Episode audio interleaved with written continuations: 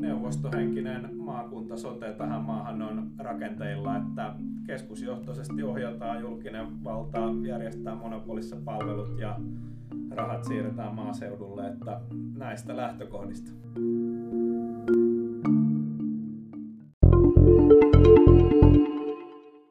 Henrik Vuornus, Suomessa on jo varmaan 15 vuotta yritetty tehdä sote-uudistusta ja nyt on varmaan vähintään viides kierros menossa. Tällä hetkellä hallitus tarjoaa ratkaisuksi maakuntamallia. Jos se toteutuu, niin kuntien roolihan tulee muuttumaan aika merkittävästi lähitulevaisuudessa. Mitä mieltä saat tästä kehityssuunnasta, noin niin kuin vaikka kuntapäättäjänä?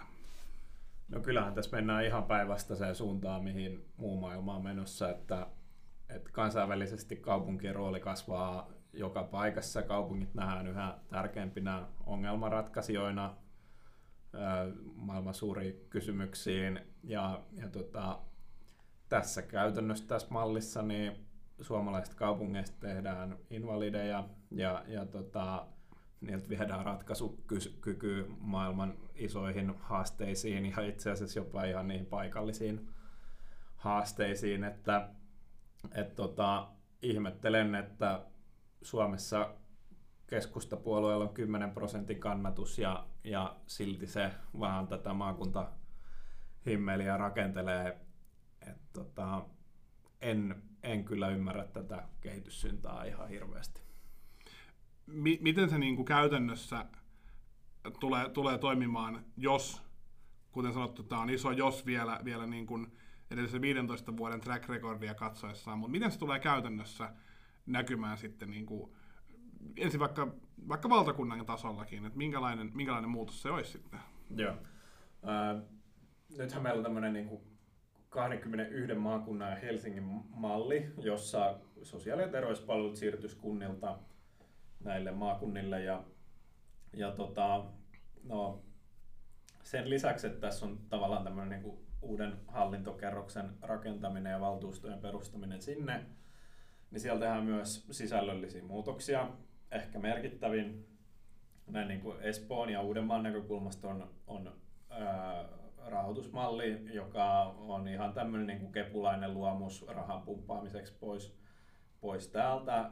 Sitten toinen tosi merkittävä juttu, mitä siinä tehdään, niin siinä maakuntauudistuksen niin kuin yksi keskeinen, ja tämä on varmaan sitten demareiden ajama lähtökohta on se, että yksityiset toimijat ajetaan ulos sosiaali- ja terveyspalveluiden järjestämistä, eli kiristetään huomattavasti sitä, mihin nämä yksityiset toimijat voi osallistua. Ja, ja tota, tässähän, tässäkään ei ole mitään järkeä, koska meillä on Suomessa toimiva yhteistyö julkisen ja yksityisen sektorin välillä, ja ainakin minä näen nämä kaksi enemmän kumppaneina kuin, kuin vihollisina.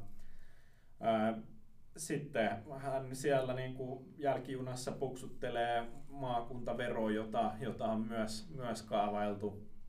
Se astuisi vähän myöhemmin voimaan kuin tämä, tämä uudistus, mutta, mutta tota, sitten meillä olisi jatkossa kolme verottajaa, kuntaa, maakunta ja valtio ja, ja tota, kolme verokarhua todennäköisesti syö enemmän ruokaa kuin kaksi, eli, eli tota, kyllä se verotus ei ainakaan varmaan niin kuin kevyempään suuntaan olisi menossa. Mutta tämmöinen siis neuvostohenkinen maakunta sote tähän maahan on rakenteilla, että keskusjohtoisesti ohjataan julkinen valta, järjestää monopolissa palvelut ja rahat siirretään maaseudulle, että näistä lähtökohdista. Kuulostaa aika, aika rajulta. Ja jos tosiaan maakuntavero on, on tulossa vasta johon jälkijunassa, mutta mainitsitkin jo siitä, että tässä on käynnissä myös rahansiirto-operaatio etelästä tai, tai suurista kaupungeista maaseudulle. Oletko sitä mieltä, että käytännössä rahat viedään maakuntiin ja kaupungeille jää luukäteen? No kyllähän, jos siis ihan niin faktoja katsotaan, niin kyllä tämä aika karulta näyttää, että Helsingin ja Uudenmaan sairaanhoitopiiri arvioi, että ää, tämä rahoitusmalli tässä maakunta himmelissä leikkaa uusmaalaisten asukaskohtaista rahoitusta se 10 vuoden kuluessa 13,5 prosenttia. Eli, eli tota, se on niin kuin 400 miljoonan euron siirto uusmaalaisilta muualle. muun maalaisille. No ei muun maalaisille samaa Suomea tässä ollaan, mutta, mutta tota, 13,5 prosenttia, jos pohditaan, että mistä tämmöinen voidaan ottaa pois sosiaali- ja terveyspalveluista, niin siinä vaiheessa saadaan pohtia, että mitä jätetään hoitamatta ja mitä asioita tekemättä. Että jos nyt pitäisi 13,5 pinnaa ottaa Espoon sote-budjetista pois, niin me voitaisiin valita, että lakkautetaanko me vanhusten palveluasuminen vai lakkautetaanko me sekä mielenterveyspalvelut että vanhusten kotihoito. Eli, eli nämä on niin kuin aivan valtavia rahasummia ja, ja tota, ne niin kuin aidosti uhkaa luoda tänne tämmöisen niin kuin kahden kerroksen soten, jossa ne, joilla on varaa ottaa vakuutuksen tai ne, jotka on töissä, niin käyttää työterveyttä. Ja sitten meillä on tällainen niin kuin rapautuva julkinen terveydenhuolto, josta ei saa palvelua ja palvelun laatu laskee. Et, et tota, varmasti näitä alueellisia tulonsiirtoja tarvitaan jatkossakin, mutta et joku kohtuus niissä pitäisi olla niin, että ne ei, ei tavallaan romuta täysin uusmaalaisten terveyspalveluja. Helsingin ja Uudenmaan sairaanhoitopiiri totesi heidän lausunnossaan eduskunnan sosiaali- ja terveysvaliokunnalle, että tämä malli on todellisuudelle vieras ja se vaarantaa uusmaalaisten perusoikeudet sosiaali- ja terveyspalveluihin, että et tota, kyllä siellä on taas Kepu vienyt neuvotteluissa muita puolueita kuin litran mittaa, kun on, on rahoja jaettu. Ja tosiaan nyky, nykyään 10 prosentin kannatuksella kuulostaa aika, aika hyvältä voimannäytöltä noin niin kuin heidän, heidän ideologiansa nähden. Niin, kyllä mä ihan aidosti pohdin, että mitä esimerkiksi vihreät on siellä neuvotteluissa puuhannut, onko ollut paikalla ollenkaan, että jos puolueen kansanedustajista puolet tulee Helsingistä tai Espoosta, niin, niin tota, en voi kyllä niin kuin mitenkään ymmärtää, että miten, miten vihreät on voinut hyväksyä tällaisen rahoitusmallin, joka siis sen lisäksi, että siirretään lisää rahaa pois Uudeltamaalta, niin aidosti vaarantaa uusmaalaisten sosiaali- ja terveyspalvelut. Et, et tota, kyllä tätä, tätä käy niin kuin ihmetteleminen. No tuossa oli muutama, muutama hyvä esimerkki siitä, että toi 13,5 prosenttia, mitä se tarkoittaisi esimerkiksi tänä päivänä Espoon sotepalveluiden niin vähentämisestä, tai mitä se voisi tarkoittaa. Mutta miten muut palvelut sitten? Et tässä on tosiaan kyseessä iso, iso hallinnollinen ja iso taloudellinen uudistus. Miltä se jäljelle jäävä kaupunki sitten näyttäisi, jos nämä suunnitelmat nyt, nyt toteutuu?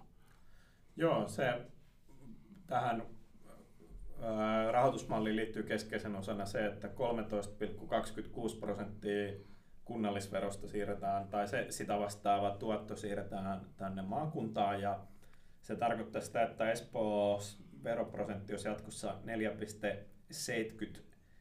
ja, ja, ja tota, niin tämä voi kuulostaa nopeasti jonkun korvaa hyvältä, että vero pienenee, mutta se on vaan se Espoon viivaalle jäävä niin, osuus. Niin, ju, just näin, eli, eli tota, verot ei todellakaan tässä mallissa pienene, mutta et, et, tässä viedään kaupungilta puolet tuloista, mutta velat jää. Eli, eli tota, ja kasvukaupungissa tämä vielä niin kuin, tekee tosi pahaa jälkeä, koska Espoolla ei ole juurikaan niin kuin investointipaineita esimerkiksi sosiaali- ja terveydenhuoltoon, että terveyskeskuksiin jo vähän ja, ja sitten ehkä Jorvin sairaala-alueen laajentamiseen, mutta et 90 prosenttia niin kuin kaupungin investoinneista tulee aivan muusta kuin sotesta.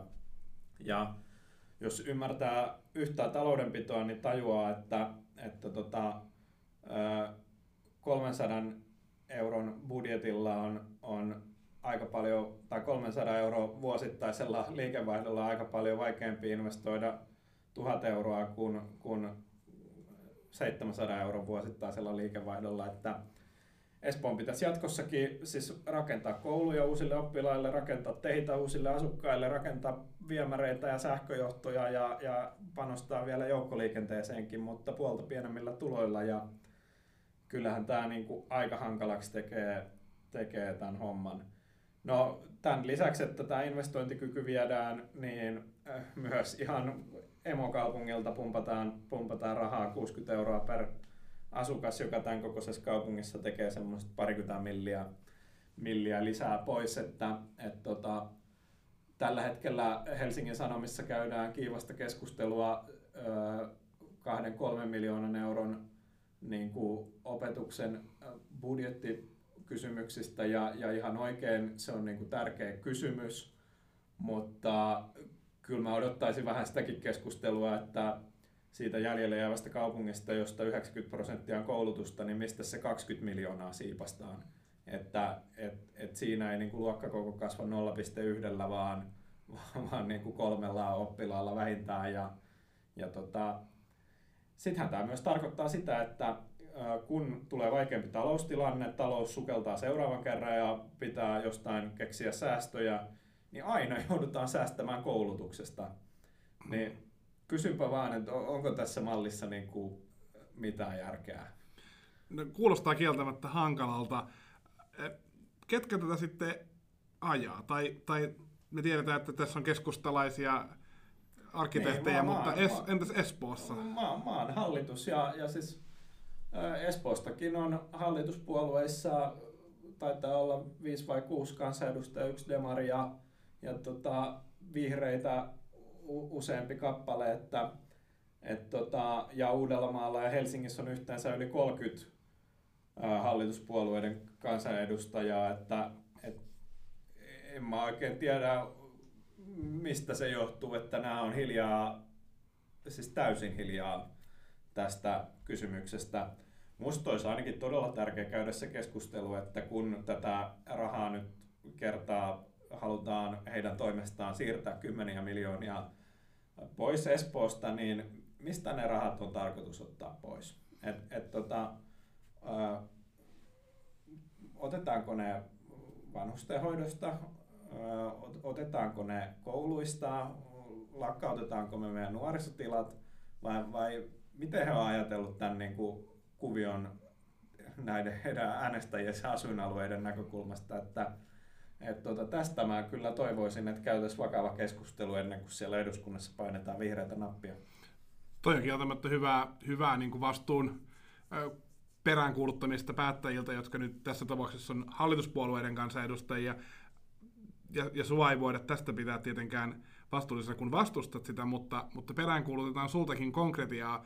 Mitä sä tekisit toisin, kun, kun nämä hallituspuolueet nyt sitten... Tämä on sulle kuitenkin aihe, aihe, joka on tullut sekä päivätyön että, että tota, kuntapolitiikan kautta tutuksi. Sulla täytyy varmasti olla myös ratkaisuja siihen, miten me, miten me selvitään kuitenkin koko ajan niin kuin, tehokkaammalle palvelutuotannolle on tarvetta.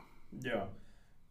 Siis musta niin kuin yksi juttu, mikä nyt pitäisi alkaa että 15 vuoden sote-saagan jälkeen olla selvää kaikille, että et, et, ei tätä kannata niin kuin yrittää tehdä tämmöisenä mass, massiivisena kertamöhkäle uudistuksena, että et tota, vaan paloissa. Ja, ja jos nyt ihan oikeasti pohditaan tätä niin kuin suomalaista sosiaali- ja terveydenhuollon kenttää, niin, niin siis meillähän on ongelmia siinä, että meillä on liian pieniä kuntia, jotka ei selviä velvollisuuksistaan.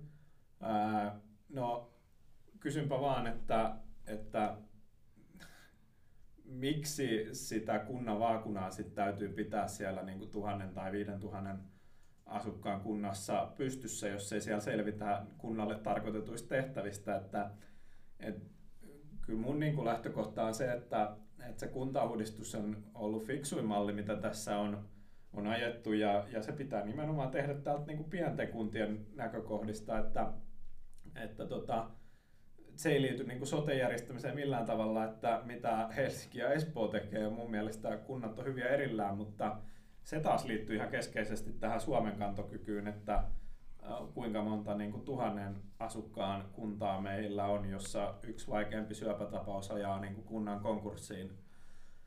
No sitten mikä on sotessa niin kuin oikeasti ongelma on, on hoitoon pääsy, että meillä on ihan luvattoman pitkät hoitojonot siis perusterveydenhuoltoon ja, ja silloin sairaudet tuppaa pahenemaan joskus, joskus siellä jonoissa lääkäreiden mukaan myös parannutaan, mutta, mutta kyllä se niin kuin oikea-aikainen hoito ja apu on ennen kaikkea lääke siihen, että niitä raskaimpia ja kalliimpia palveluita voidaan vähentää. Ja, ja kyllä mä olisin valmis siihen, että asetettaisiin tämmöinen aika kireäkin hoitotakuu lainsäädäntö, että esimerkiksi kahdessa viikossa pitää saada terveyskeskuksesta kiireetön lääkäriaika, ja jos ei siihen päästä, niin sitten lyödään palveluseteli kouraa, jolla voi marssia yksityiselle terveyskeskukselle hakemaan sen, sen palvelun. Että, et sisältöuudistusten kautta ja, ja kuntauudistuksen kautta niin mä tätä asiaa tarkastelisin ja, ja tota, jos, katsot, jos nyt ihan niin kuin rehellisiä ollaan, niin meillähän on aika toimivat sosiaali- ja terveyspalvelut Suomessa. Et, et, et ne on kansainvälisesti vertaillen kustannustehokkaat, meidän erikoissairaanhoito on erittäin korkeatasosta, perusterveydenhuolto tökkii, mutta ei täällä tarvita mitään niin kuin valtavaa reformia, vaan, vaan pieniä korjaussarjoja, joilla tätä laitetaan, laitetaan kuntoon. Että jos tämä nyt yhteen lauseeseen tiivistää, niin ei tarvita valtavan kokoista kertauudistusta, vaan paljon pieniä uudistuksia, joilla näitä hoidetaan paremmaksi.